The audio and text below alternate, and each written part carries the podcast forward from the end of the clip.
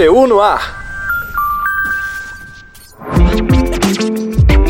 Olá, seja bem-vindo, seja bem-vinda a mais uma edição do DPU no ar. Eu sou Talita Guimarães e te faço companhia a partir de agora. Olá, Ademar. Olá, Talita. Olá, ouvintes. Estamos chegando agora com informações sobre a Defensoria Pública da União a serviço do povo.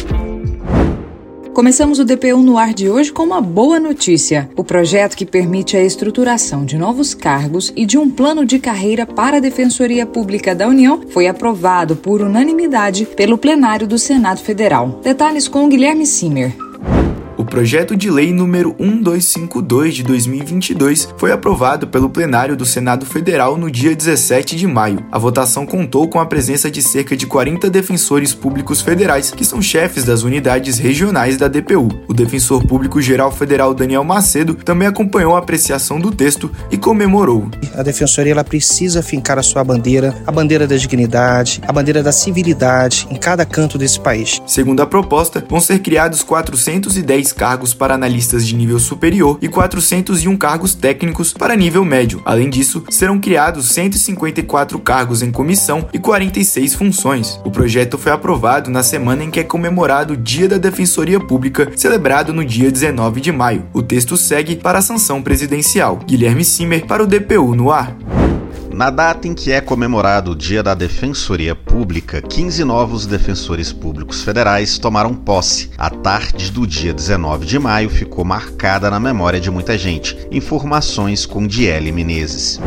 O evento estava marcado para as duas horas da tarde. O dia 19 de maio foi um dos mais frios do ano em Brasília. A temperatura lá fora estava baixinha, mas dentro do auditório da Imprensa Nacional, na capital federal, o clima foi de abraços e sorrisos. Eram os familiares e amigos dos novos defensores públicos federais. Eles enchiam as cadeiras daquele auditório para verem a posse no cargo tão sonhado. A agora defensora pública federal Laís Elisa Mendes Montenegro estava contando os dias para a posse. Uma espera muito grande para chegar nesse dia, um dia muito especial. Eu acho que a espera de chegar aqui é, foi de muita ansiedade, de muita dificuldade. Foram quatro anos esperando. Já teve a pandemia e a gente esperava que não esse dia não chegasse. E chegou e a gente tá nas nuvens, assim. Né? Às vezes a gente fica é um universo paralelo. A gente não não não caiu a ficha que que esse dia chegou. Eu me sinto muito orgulhosa de entrar para a carreira, uma carreira muito bonita. Todo mundo que chegou para mim falou parabéns, é a carreira mais bonita do sistema jurídico. Então eu espero estar disponível,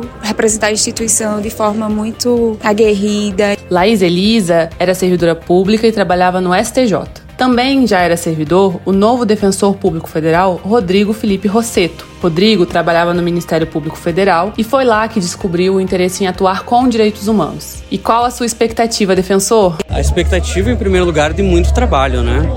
Nós estamos entrando em uma instituição que exige, acima de tudo, coragem, comprometimento e trabalho. E a expectativa primeira é essa. E ver resultado disso, que é a transformação social acima de tudo. Ver o resultado do nosso trabalho sendo presenciado na realidade do dia a dia. Acho que isso é o principal. Segundo o defensor público geral federal, Daniel Macedo, a chegada dos colegas é como uma renovação. 15 novos defensores só vem reforçar um time, um time que é coeso e que busca promoção de direitos humanos e viabilizar o acesso à justiça. A posse marca a vida deles, mas também marca a nossa vida. Né? A gente passa para uma nova etapa de expansão da Defensoria Pública da União. A prova para o cargo de defensor público federal é composta por quatro etapas e 22 matérias. De L. Menezes para a DPU no ar. A DPU participou da sexta Semana Nacional de Conciliação Trabalhista no Distrito Federal. Saiba mais com Maíla Lara.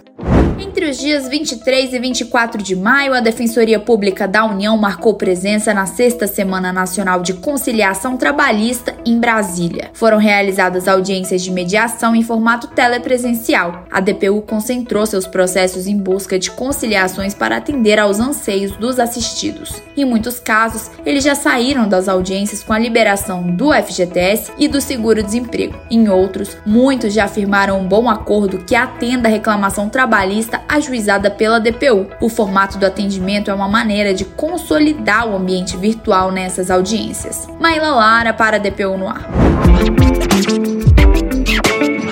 Esse foi mais um DPU no ar, uma produção da Assessoria de Comunicação da DPU. Até mais!